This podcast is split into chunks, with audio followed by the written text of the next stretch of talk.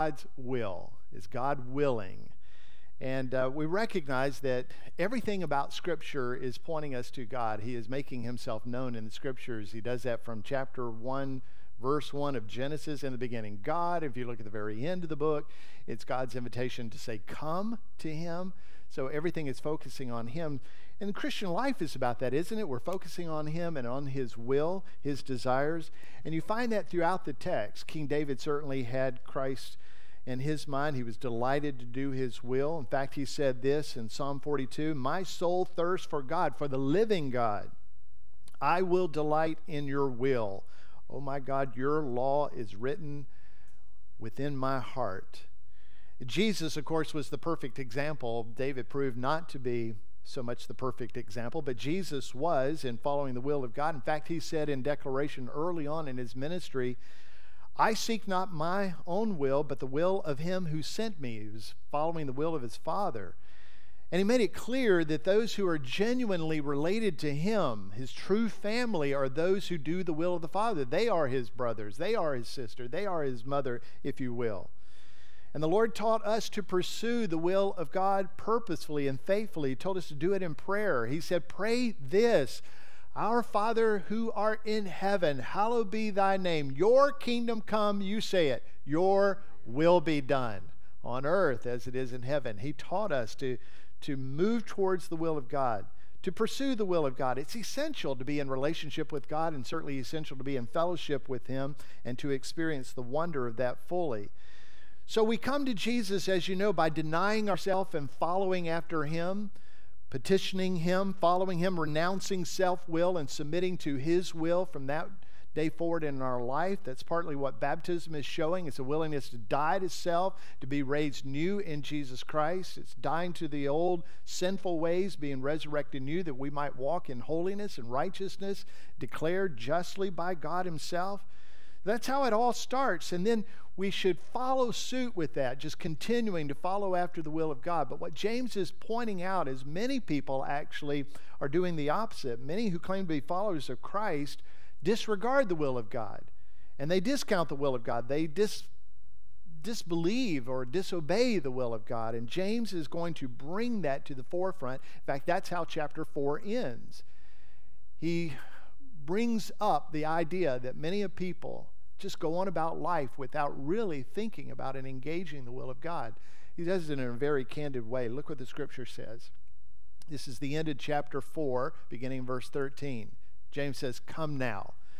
That's uh, sort of a let's get settled on this. Come now.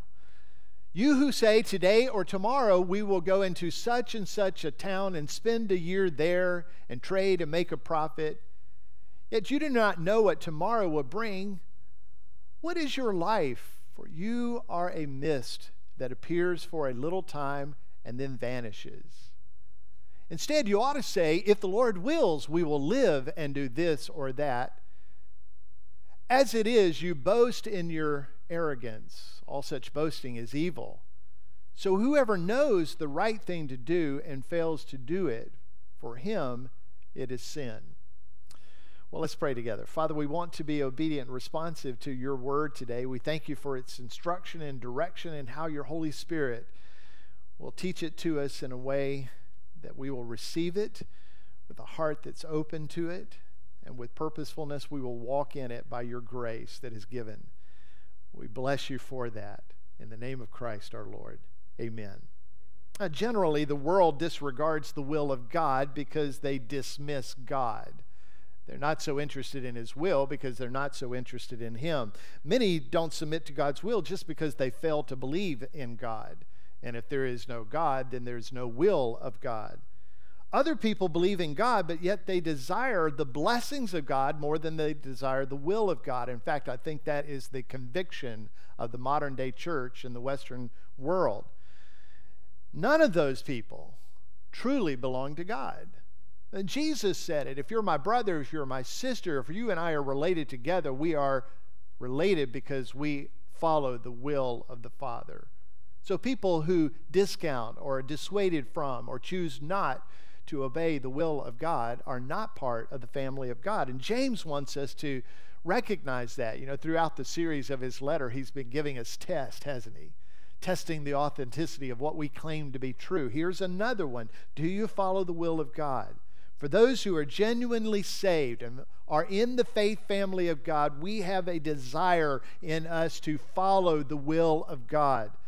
So, my prayer and hope is at the end of our time together today, we will be more focused on God's will, more pursuant of it, going in it, and receiving the blessings of doing so.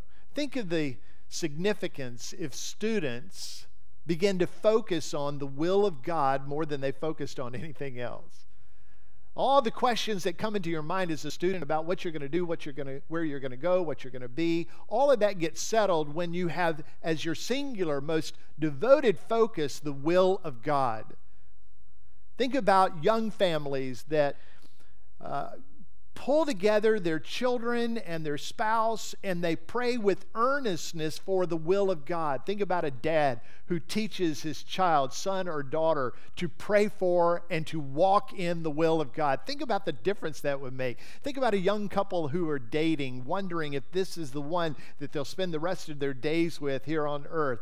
Think about if they elevated the will of God in that relationship and the impact that would have.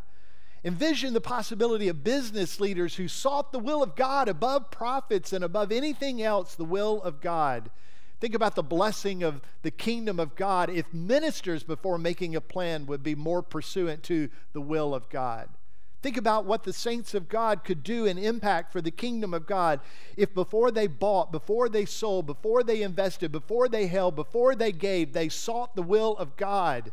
James says if you and I will pursue the will of God, then all of life will be richly blessed. And so he's wanting to elevate that notion about God's will. I wonder if we have exchanged in current Christianity, in the conversations, if we've exchanged the pursuit of the will of God for the blessings of God. I hear more people asking God for things, asking God for his blessings, than for his will to be made known, and for us to pursue his will. The shift in focus must have been subtle, but the impact has been significant. God's blessings are a result when people are faithfully following and walking in His will. They are the product of walking in the will of God.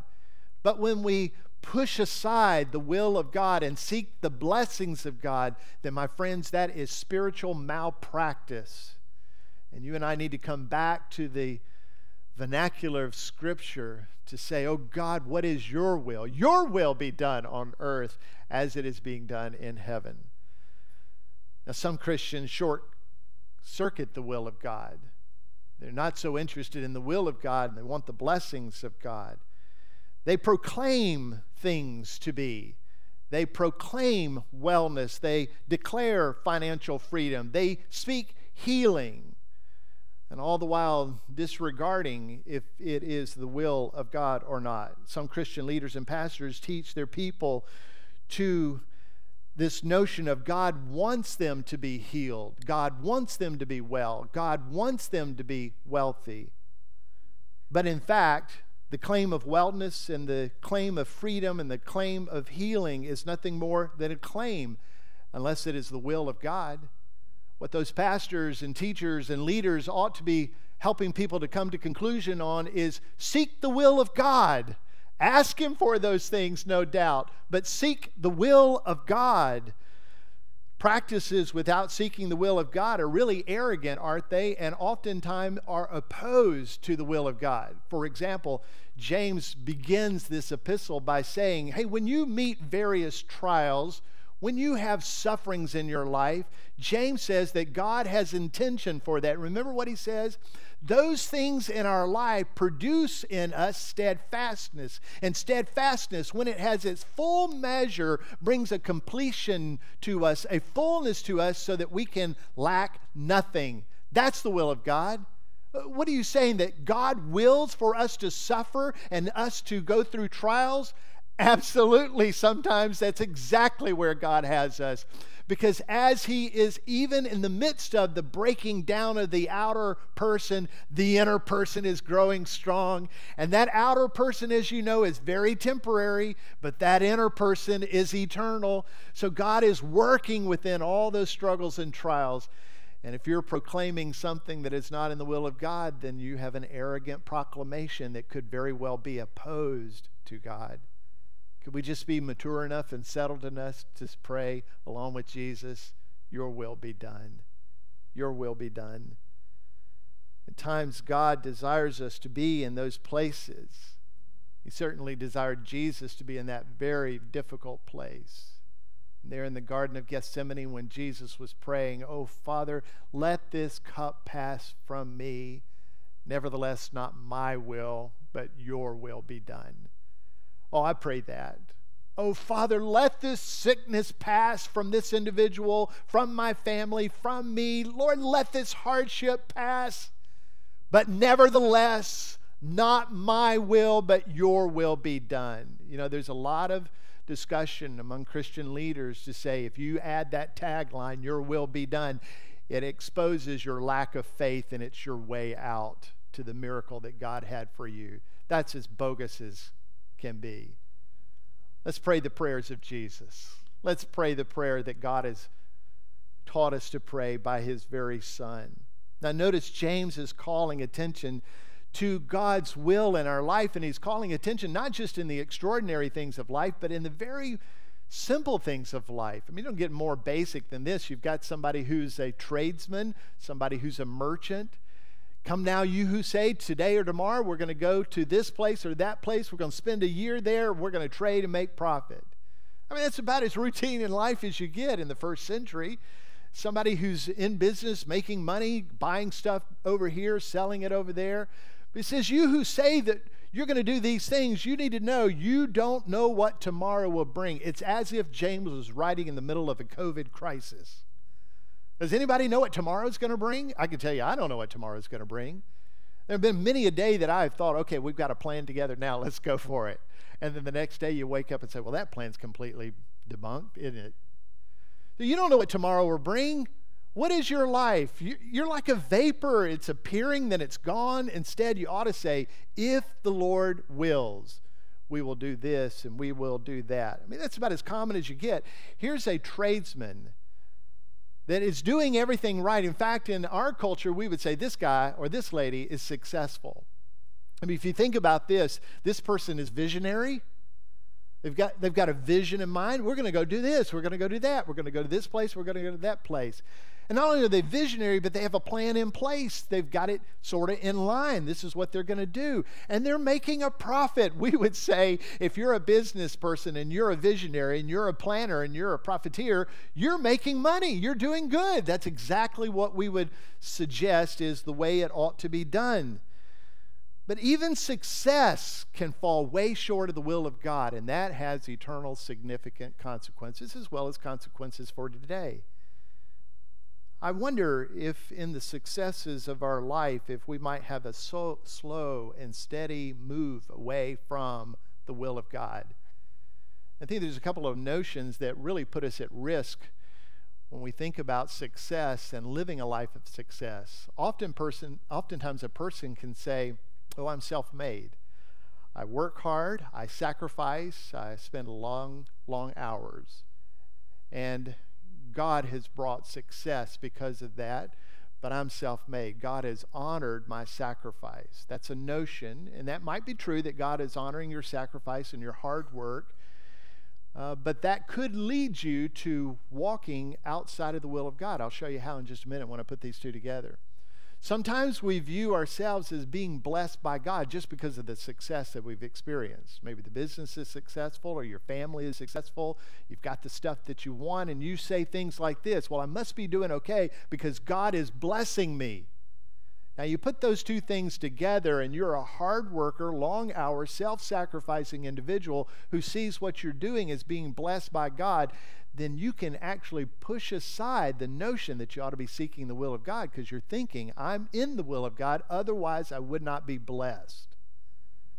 And that's a deadly trap. It's a slow move away from the will of God. And all along the way, with a lot of Christian jargon and a lot of thoughts that God must be doing this or God must be doing that. But what James is saying is you ought to be asking, because you don't even know what tomorrow is going to bring. You ought to be asking, God, what is your will? And this is where all those questions come in the who, what, where, when, how. God, who? God, what? God, when? God, where? God, how? To ask Him those things, to seek Him on those things, because you don't have all the answers. We're humble enough to recognize we don't have all those answers, but God does. And asking God to bless something is not the same as following His will somehow we're asking God to bless things that may not be in His will. The starting point is God, what is your will? What is your desire? And as I walk in your way, Lord, would you bless that? Would you bless that? Would you let me bring honor to Jesus? The world seems to be fixated on being blessed rather than seeking God's will. I did a quick Google search on two hashtags one, hashtag God's will, and the other is hashtag blessed. Now, I've got both words written on the screen, although you can't see the hashtag blessed because there's over a thousand of them on the screen. So, in the search, for every one time there's a hashtag God's will, there's a 1,183 hashtag blessed. That's like 700,000 to 840 million. Obviously, we are focused on the blessings. But James is saying, you got it in reverse. Focus on the will of God. And then you focus on the will of God and you do the will of God, blessings, the joy of life, the wonder of being in the will of God, the wonder of being in fellowship with Him will flow. Don't short circuit what God is doing and wants to do in your life by focusing only on the blessings. Kent Hughes, an author that I read as I'm studying through James as well as others, says this We often live our lives without serious reference to God's will. This is practical atheism. Now, we would never claim to be an atheist. But when we don't focus on the will of God and pursuing the will of God, referencing it in our life, it's as, as if we act like God is not for real. So, renouncing practical atheism by praying and seeking God's will is praying the who, what, where, when, and how to God.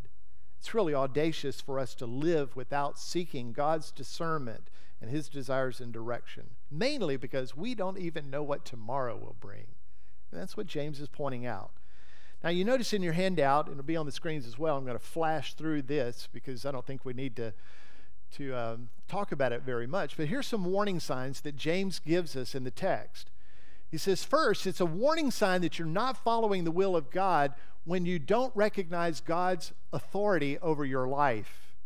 And in this case, here's the merchant that says, Oh, today, tomorrow, I'm going to go here and go there. We'll spend a year there.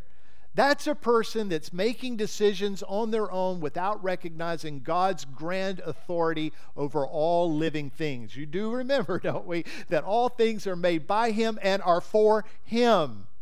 We're for His glory.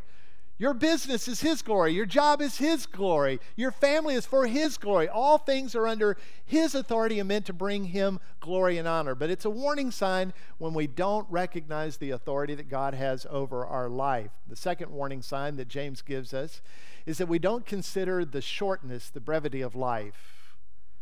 Uh, I like to every now and then call up a friend who has a boat uh, we don't have a boat. And I'm thinking, why in the world would we need a boat when we have a friend with a boat, right? So I call up a friend with a boat and I say, hey, I'll bring some dinner over and we'll go out on your boat. You good with that? And sometimes we even churn up some ice cream and we'll take some ice cream. And the purpose is in the evening we'll go out there and we'll get over in the stretch of the Coosa over by where the Guytons live and we'll flip that boat around and we'll watch the sunset right over Ronnie and Lynn Watkins' house. And it's beautiful, spectacular. And so there we are eating ice cream and enjoying the sunset. Now, if it's about 90 degrees at 6, 7, 8 o'clock, which sometimes it is in the summer, I'm thinking, can this thing not move along a little quicker? But God has a timing to all of that, and He chooses it to be a slow process until, you notice this? when the sun is just on the horizon, it's like, whoop, it's gone. How did it move that quick? I mean, we've been watching it all that time. It's been going so slow. And then all of a sudden, when it gets close to the horizon, it's like, wow, that's incredible. That moved quickly. It seemed to move so much faster. And that's what James is saying. If you don't consider your life like that, like the sun setting and whoop, it's gone, you probably won't be focused on the will of God. You'll probably be focused on your life as if you were not made for eternity. And James is saying, What is your life? You're but a mist. You're like a setting sun. And you need to recognize the shortness of life so that you will ask the most important question Lord, in the shortness of this life, what is your will? Because we recognize following the will of God has eternal ramifications. And that can be very positive or it can be very negative. So, in the shortness of this life, the most important question is God, in the brevity of life, help me to pursue your will. That's the most important thing. And then, third, the warning is just disobeying the will of God, the word of God. Just choosing. We know what the right thing to do is, but yet we choose not to do it. And James says, hey, that's sin. So these are all warning signs knowing and not doing it, not recognizing the shortness of life and pursuing the will of God, and just the authority of God. So, how do we follow God's will? I'm going to give you five steps that I think are identifiable in the passage. And uh, if we can move towards these, we will certainly be the better for it. The first is that God's will ought to be placed at the foremost of our living. And the way I put that on the screen is your thoughts, words, and actions there's a Latin phrase that I've begun to put into my emails right in the signature. It's, it's uh, deposited there, so it happens every time I write an email. Uh, Deo volente. And it's, it's a, a caption that just simply means God willing. The Puritans loved that Latin phrase, and they would often say that phrase when they were posturing, when they were proclaiming something, planning something. And what they were saying was, this is our plan, God willing. The Methodists picked up on that as well in the early years, back when they were really hungry for the things of God. And they would often write their letters, and at the end of the letter, where they would sign their name, they would inscribe two letters, DV. And it was short for Deo Volente, God willing.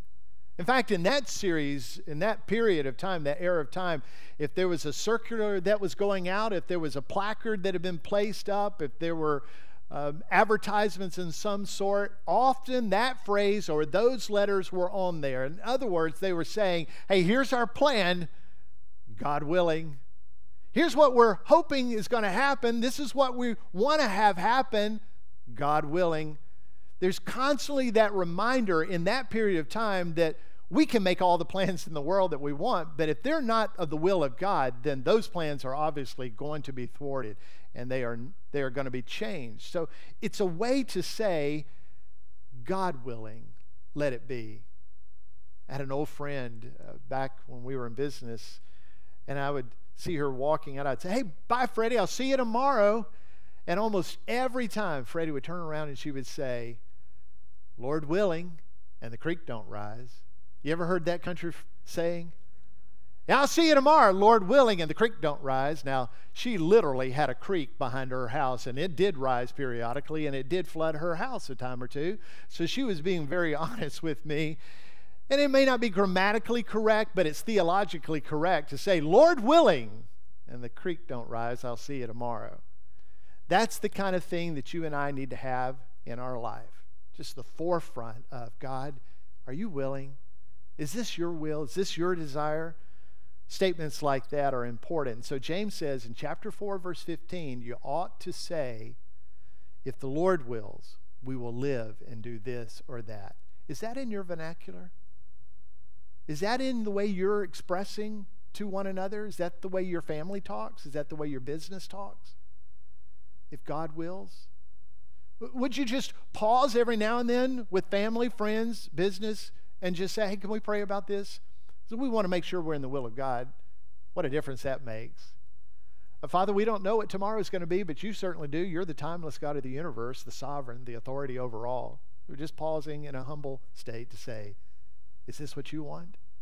What's your will? What's your desire? What, what is it for our family that would honor you? What about our business? How can we honor you in this? What is your desire? So, coming to that kind of understanding and truth that God's will is on the forefront of our life would be a great place to start, right?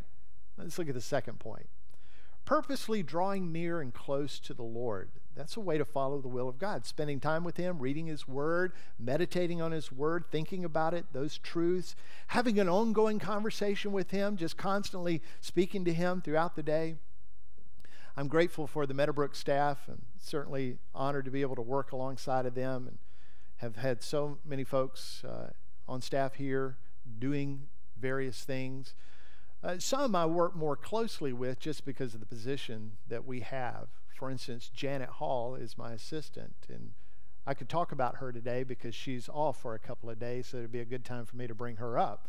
If she's watching on the stream service, uh, this is for you, Janet. Uh, so we've been working together for a number of years, and we obviously have gotten pretty close together. We're in the same office suite. Like she's always looking into my office, and I'm always looking into hers. And she knows my heart. She knows my love for this church. She knows my dedication and service to the Lord. She knows where my gifts and abilities are and where they're not. She knows the desire that I have to do things well.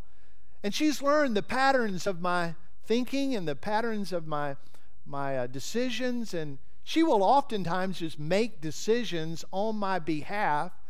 And most of the time, overwhelming majority of the time, they're the decisions that I would have made. I mean, it's risky for her, but she thinks like I think in the office. She knows my desires, and in the right way, she knows my will because we've been connected together. We spend time together, we talk together, we live ministry together. Now, that's a small representation of what life can be like with Christ. When you spend time with Him, when you engage in ministry with Him, you're in dialogue with Him and you're hearing from Him through His Word and in prayer and this conversation that you have going on. When you spend that kind of time with Him, you will get to know His heart, you'll get to know His desires, and you'll get to know His will. It won't be so much of a guess he will share it with you. So you can be confident that you can know the will of God. How can you do that? Well, 1 Corinthians chapter 2 says that God will give you the mind of Christ. Now think about that. God gives you the thoughts of the Creator. It's an amazing passage that you might want to circle back to and just read more, more about that. So purposefully draw near and close to Him, and you'll know His heart, you'll know His desires, you'll know His will. Number three, reject worldliness and embrace the Holy Spirit's internal transformation. Just making a choice, I'm going to reject the ways of the world, the will of the world, and I'm going to choose to follow the will of Christ. And He's going to bring His will in this inner transformation. I'm going to have insight to that because of that transformation that God is doing internally. Now, here's a very famous passage of Scripture. Don't be conformed to the world, but be transformed by the renewal of your mind.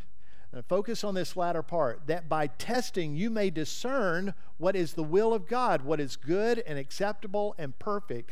So, this discernment of the will of God and what is good and acceptable and perfect comes in the transformation of the renewal of your mind. The Spirit working within you. You're pushing off the things of the world and you're saying to the Spirit of God, Do a work in me, transform me work your sanctifying process in me. Let your truth be in me. Let, let this work of, of uh, holiness be in me. And in doing so, it will bring a transformation so that you might be able to discern the will of God. Then, number four, while pursuing Christ, He will help us not make the wrong choices. This is an amazing truth. You're going to pursue the things of Christ, and He will help you to not mess up. I love this, the life of Paul. He was so methodical. If you know Paul's ministry, it was pretty typical for him to go into a, a town or city and he'd go into the synagogue there because there were people who understood the Old Testament scripture and Paul would begin to open up the Old Testament gospel he would point to Jesus in the Old Testament and he would build from there a continuity about what God was doing in the Older Testament and what he was doing in the present and now in the, the New Testament age and then on into the age of grace, which you and I live in. Paul was opening that up for them, for them, and for many, they would receive that. And those people he would invest in, and some of them would become elders of a church, so that when Paul left that place, there was established leadership who understood the, the truth of God's word, who understood the identity of Jesus Christ, and surrendered themselves to his will and his way. And he moved on to the next town, and guess what he did? He went right to the synagogue. And he was given the opportunity to teach. And when he taught, he did the same thing. He built up leadership and he left and he did it all over again. That was the routine. That's a good routine, by the way. It's one that we ought to consider as we're journeying in this uh, movement of the ministry. But here's what Paul was doing at one point he says they went through the region of Phrygia and Galatia, and having been forbidden by the Holy Spirit. What were they going to do there that the Holy Spirit didn't want them to do? I can tell you what he was going to do. He's going to do the same thing he always did. He goes in where he can find a person of peace who understands the Older Testament and how the gospel is communicated through the Old Testament. He builds into them the, the understanding of Christ Jesus, shares the gospel with them, pours into them the truth, and he goes on to the next one. He does that everywhere he goes, but the Holy Spirit said in this point, nope, not there. So he says, okay, I was forbidden to go there. I'm going to go to Asia. And when they went to Mysia and then Bithynia, the Spirit of Jesus did not allow them to go. Isn't that interesting? When you're walking in the will of the Father, His Spirit will make sure you don't blow it. If your heart is to follow after the will of God, you're given to that, you're humble, the Spirit of God will stop you from messing up. It sort of takes the worry out of it, doesn't it? The anxiety away. That God's got this.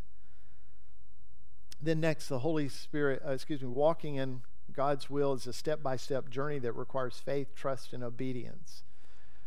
Uh, I hate to say this, it sort of questions manliness, but I have lost my sense of direction, and Google is my problem. Are you like that? Once I started using Google, I stopped paying attention to direction. In fact, there's sometimes I go some places that Google has told me every step of the way, and if you took away my phone, I would not be able to get back home because all I've been doing is responding to the statements that Google has been calling out, or maybe for you, Siri, or whatever it is that you're using when you go those places. God's not like that. God's not like Google Maps. So when I plug in an address to Google Maps, it says, oh, you can go this way, this way, or this way. Which way do you want to go? You know, I want to go to the default. Let me see what that looks like. And I can zoom out and I can see exactly the chart that it's going to take me.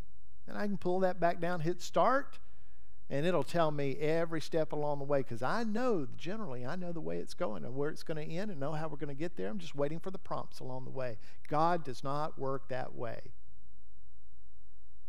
God is not going to give you the course laid out. There's no faith required in that for God to say to Abram, Abram, I want you to leave your the land of your father. I'm going to take you on this journey, and here's everything you're going to experience along the way. And when you get there, I'm going to make a great nation out of you. All he said is, Abram, I want you to get up and go and leave your father's land. And when Abram got up and left, God said, That's the faith I'm looking for right there. That's the faith I want. Step by step. That's the kind of God we're serving. That's the kind of faith we've got to have. Okay, Lord, I don't know all that you're going to do in your will, but I trust you. I trust your sovereignty. I trust your love. And whatever you tell me to do today, I'm going to take that day step. I'm not worried about tomorrow. I don't know what tomorrow is going to bring. I don't know what direction tomorrow is going to be. I can't pitch myself in that direction. All I know is today, this is what I know to do. I'm going to be faithful and I'm going to do it. Tomorrow, you'll give me tomorrow's instruction. That's a good place for us to be because we don't know what tomorrow is going to be, but God does. He's timeless. So, Lord, step by step, help me to be built in faith. In fact, James says at the end of this text, If you know the right thing to do and you don't do it, that's sin. And I think that's what he's saying. If you're not stepping today in what you know to do, that's sin. Don't worry about tomorrow. Don't worry about next year. Don't worry about anything other than today. God, here's today. I'm going to be found faithful. And then God will place in your heart the desire to do his will. This is this is a wondrous thing. Not only is going to not let you blow it, but he will put his will in your heart. You're not going to have to figure this out on your own. God is going to place that in you. Delight yourself in the Lord, and He will give you the desires of your heart. Commit your way to the Lord, trust in Him, and He will act. How is it that God will give me the desires of my heart? Because my desires of my heart are given unto Him. When you and I have the prayer, oh Lord, let your will be done on earth in my world, right now, in my life, as it is in heaven, God will place the desire in us. He will give us that. We commit ourselves to Him, and He will commit His way to us. It's an amazing thing that God is doing, He's accomplishing. Philippians 2:13 says it this way, it is God who works in you both to will and to work for his good pleasure. So if you're anxious about following the will of God, no, no, no, don't be anxious. Just submit to Him, trust Him, let Him fill your heart. Now, that's what God desires for us. What a test in this journey of life. God, your will be done. I wonder, in this room right now, or those online right now, is there an element of God's will that you have not pursued? Is there something in your life? Number one, it could be that you've just forsaken the will of God. It's just not dawned on you that you ought to be pursuing the will of God. You thought all along you were to be pursuing the blessings of God, but now you're recognizing, oh God, it's your will that I should pursue. Is if that's you, would you surrender to Christ? Surrender your will to Him. That's the whole thing about denying ourselves. Lord, not my will, but yours. I'm going to dethrone me and my heart and I'm going to say, Oh Lord, you be the sovereign in my heart. That's where it starts. Maybe that's where you are today. You've not been thinking about the will of God, not been on your radar, and now James has put this flashing strobe of God's will on your radar. Would you be given to that? Is there something that you know to be the will of God that you have yet to pursue? You've been holding back? You've been unsurrendered in that. You've been not taking that next step. I can tell you that until you take that step in God's will, there probably will not be other steps to take. Because the step that you're taking, if it's out of the will of God, will take you in a direction away from Him. Is there anything in your life right now, anything in my life right now that is outside the will of God that I'm not willing to say, God, your will be done in that area of my life? And would you repent of that? Confess that as sin. Turn to the will of God. I think that's the place where probably most of us have the conviction of the Spirit today. Oh, may His will be in us. Help us, Lord, in this moment to have the will, your will, on the forefront of our thoughts our plans, our actions, our steps, our faith. And Lord, in any area that we have held on to that is our will, we surrender it to you. And we say, as Jesus taught us to pray, Your will be done on earth as it is in heaven. We ask you to forgive us where we have forsaken your will and long for your blessings, even though we are outside of your will. Forgive us for that. Help us to think and speak and step in faith like Jesus did. I pray this in his name for his glory.